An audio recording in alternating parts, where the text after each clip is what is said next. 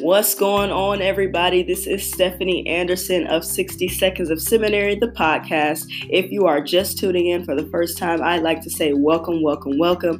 And for those of you that are regular listeners, welcome back. If you have just now tuned in and jumped on the theological train ride that is 60 Seconds of Seminary, I just want to admonish you to check out um, our other platforms, which are Instagram and Facebook, where we do videos weekly of things happening in the times, but connecting it back to scripture through a theological lens. I'll also be doing lives once a month where we can make it a little bit more interactive. There'll be some Q&A and we'll just talk about some of these things and hopefully I can answer some of your questions and hear some of your thoughts. Um, which brings me to the fact that I'm really excited about today's segment, which is discerning the times. Listen, I know that many of us have been in a panic and allowed that spirit of fear to come into our homes, come into our lives. But the Lord has given me something that I believe will begin to ease your conscience and put you back into a position and place of power. So if you're ready, then I'm ready. Let's dive in.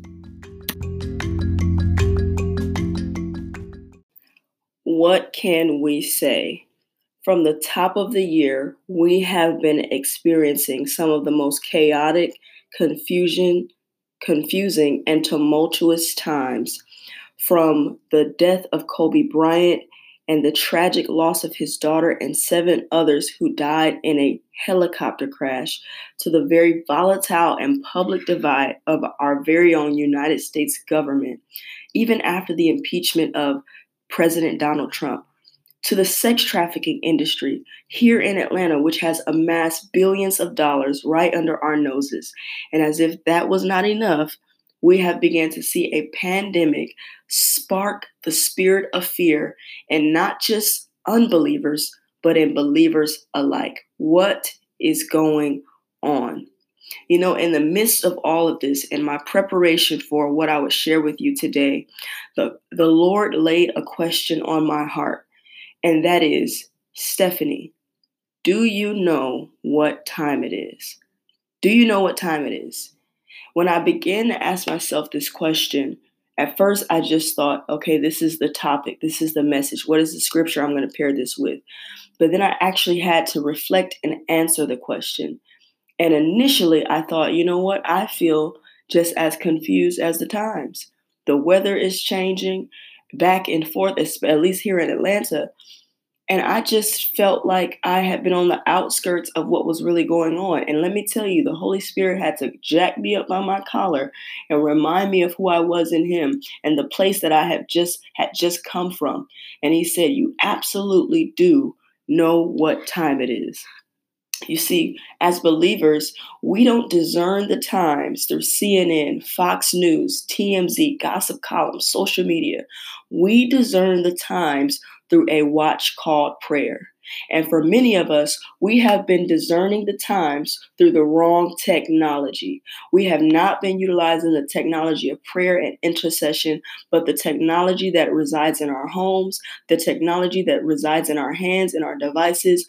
We have instead been turning away from the technology of prayer and intercession and looking to the fear driven media and narrative that goes against who God has created us to be. So the Lord had to tell me, you absolutely do know what time it is. Point one, we discern what time it is through a watch we call prayer. And so when we begin to think about what this means, when you begin to think about going back to that place of intercession, intercession, back into the secret place, back into a place of worship and fellowship with God. When you come out of this place with your eyes uncovered and your uh, your spirit uh, beginning to be in alignment with the discernment of what God is doing, it begins to cast out the spirit of fear. Because if you're like me, if you're a, true intercessor, you know, you understand that this is actually uh, the signs of the great awakening that we're getting ready to see.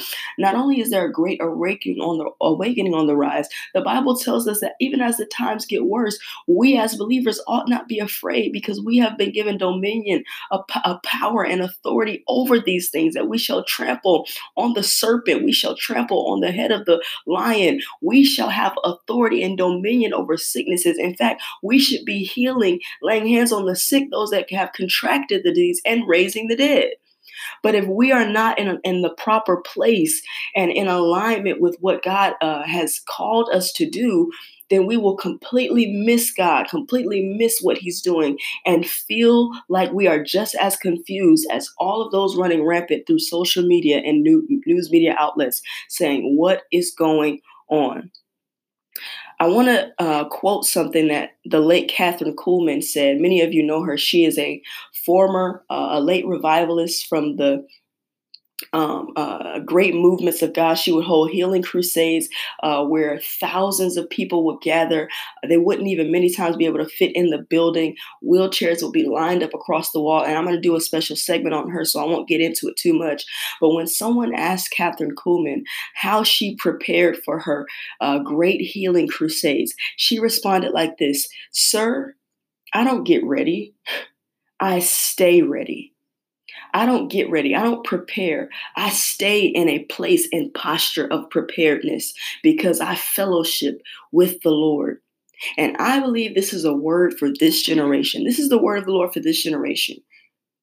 While everyone else is scrolling and binge watching Netflix and using this time to go into their houses and close and lock down and be afraid, be fear stricken, while everyone else is chasing after the news outlets and masks and hand sanitizer and clearing the shelves in the grocery store. While everyone else is doing this, we have to find our posture and return back to a place that produces power. The Bible says, what? In the last days, lawlessness will abound, and the hearts of men will grow cold, and that wickedness will increase. Well, if we understand as believers that wickedness and lawlessness is set to increase, then not only should it not come by surprise, but it should let us know uh, just by process of elimination or just by common sense association that with wickedness increasing, power must increase. Power will increase. Our power needs to increase.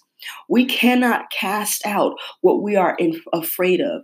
We cannot uh, pray for what we feel intimidated by. We can't deliver what we are uh, uh, absorbing and uh, allowing and accepting and receiving into our lives.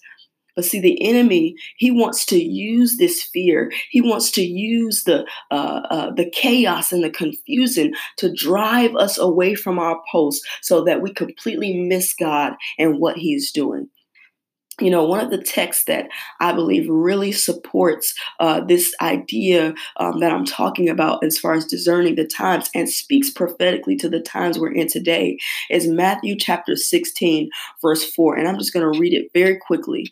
Matthew chapter 16, verse 4, 1 through 4. And it says, Now the Pharisees and the Sadducees came up and testing Jesus to get something to use against him, they asked him to show them a sign from heaven, which would support his divine authority. But he replied to them, when it is evening, you say, it will be fair weather, for the sky is red. And in the morning, it will be stormy today, for the sky is red and has a threatening look. You know how to interpret the appearance of the sky, but cannot interpret the signs of the times? An evil and morally unfaithful generation craves a miraculous sign. But what? No sign will be given it except the sign of the prophet Jonah. Then he left them and went away. He left them and went away. What do we see? Here we see this occurrence in our text with the Pharisees and the Sadducees, uh, Jesus repeating the same saying into in a different verse. After having already performed many signs and miracles, the Pharisees and Sadducees have asked him to prove his divinity when he just showed and just uh, demonstrated power. Can I just take a moment to warn you while we are in this text that see what vain religion does is that it always restricts power while reverence is the type of uh, uh, uh, uh uh, this reverence is the type of thing that will preserve power. Vain religion always restricts power, and reverence will always preserve power. You see, what happens is uh, the Pharisees and the Sadducees, and by saying this, I'm saying it dimensionally. Sometimes we can get into such a religious state where we are moving in religious traditions and moving in religious cultures, but what's happening is it's the form of godliness, but we're denying the power thereof of. We have to be careful to not to uh, reject what God is doing just because it doesn't look like and come in the package that we feel like it needs to come in because power would be manifesting right before your eyes. Transformation will be happening right before your eyes. Opportunities to heal the sick will be manifesting right before your eyes. But because it's not what you thought it was going to look like because it's not when you thought it would be because it's not what you thought it would be we either uh, allow the spirit of fear, the spirit of religion, or just hesitation and anxiety to stop us from moving in the fullness of power that God has given us. True reverence. True reverence, what does that mean? True relationship, true worship of the Father allows room for God to show up however He sees fit. If you are uh, uh, connected to someone who is in fear of the coronavirus, instead of you feeling like I can't get close to them, I can't, yeah, we want to use wisdom, but rather than being fear, operating in fear, how about we lay hands? How about we pray? How about we prophesy? How about we bring back the power and the boldness in these spaces instead of avoiding them because of what the media is telling us? You see, the enemy wants us to allow uh, allow fear to make us miss God completely. But God is doing a new thing. And I truly believe that a great awakening is on the rise if we truly get in the posture and in the stance that we are boldly designed to walk in. You see, one of the reasons why this generation struggles to interpret the times is because we are stuck interpreting everyone else's timeline. Isn't that true? We get so stuck interpreting the timeline of, of CNN. We get so stuck interpreting the, sign, the, the timeline of, of Instagram. We get so stuck interpreting the timeline of TikTok and Facebook that we are not interpreting the divine timeline of heaven's agenda. And see, I found out that when we begin to uh, uh, focus so much on the wrong things, we get distracted and miss what God is doing. And it's not that God's not going to continue to do it, it's just that we will not be a part and we will miss out on our place and where we were supposed to be in the move of God. And I don't know about you, but I don't want God to skip over me. I don't want Him to overlook me. I've, I've plowed too long, I've served too long, I've cried sleepless sleepless nights. I've wept. And I'm saying, I don't know about you, but here I am. Send me, I'll go. Don't do it without me. The Bible says, an evil and morally unfaithful generation craves a sign, but no sign will be given to it except the prophet Jonah. You know, I, I I'm not gonna crave the old tent meeting revivals if I see an opportunity to bring revival to a place where outbreak and pestilence and decay and poverty uh, uh, will give me an opportunity to show up and move boldly in the power of God. I'm not going to crave signs that look like A, B, and C when there's been plenty of opportunities that God has placed before me to minister to people in the grocery store, to minister to people in the schools, to minister to people even at the church. And I'm telling you now, like Jonah, like a sign, like one that has a prophetic voice, that if you will heed to the voice of the Lord, if you will get in position, if you will return to the secret place, get in the posture of intercession and prayer, you will not only be able to discern the times, but you will leave with the power to transform the times. And see, I believe that there are those of you that are even listening right now. You have been feeling the weight and the burden of what God is getting ready to do. You've been feeling the shift take place. You've been feeling this turning. You've been feeling this tug. And you have also at simultaneously began to feel paralyzed. Like, Lord, I don't know what to do. This is your sign. This is your permission. When you see an opportunity, when the Holy Spirit begins to prompt you, when you begin to feel led by the Spirit to pray, to prophesy, to lay hands, do not hesitate if you've been in the secret place, if you have been guarded in intercession, covered in the blood, if you believe that, then let no fear overcome what God has placed in you. The Bible says, perfect love cast out fear. If you know that He loves you, if you know there's a call over your life, if you know there's a prophetic word that's been spoken, if you know your destiny, your assignment, do not allow fear to stop you from moving in the power you've been God ordained to walk in. So I'm going to ask you this question again Do you know what time it is? If you feel like you do, great. You've been in a posture of prayer and you are not afraid. If you feel like you don't, this is your call to action. Turn down the plate for a while. Go into a greater level of consecration. Cut off the TV, the news media, and start to listen and discern through the watch we call prayer. Until next time, I love y'all and I want to pray a prayer over you before you go back to your lives, go back to your schedule. Father, I thank you for each and every person under the sound of my voice. I thank you that fear will no longer have a hold on them, but that your perfect love is casting it out. Not only is it casting it out, but it's giving them boldness to walk in the level of authority, level of power, level of truth that you are calling them to walk in. Let them be bold as they go back to their campuses. Let them be bold as they go back into their workplaces. Let them be bold as they go into their churches to have the power, to have the anointing, to have the the uh, the desire, Father, to lay hands on the sick and see them healed, to speak to the lame and see them walk, to raise the dead and cast out demons in your name.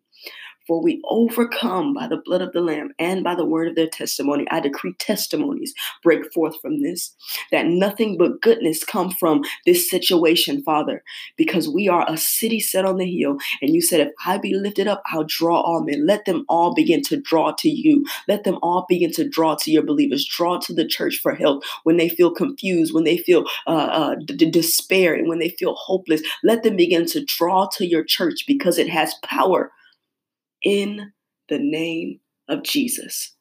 I thank y'all so much for listening. Love you, bless you, and I'll see y'all next week. Bye bye.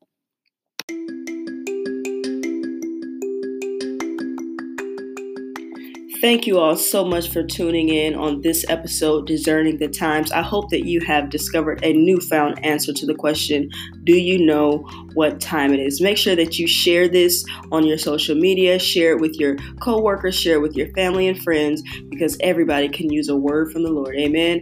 Um, make sure that you also like, subscribe if you haven't already. And until next time, I will catch y'all next week. Bye bye.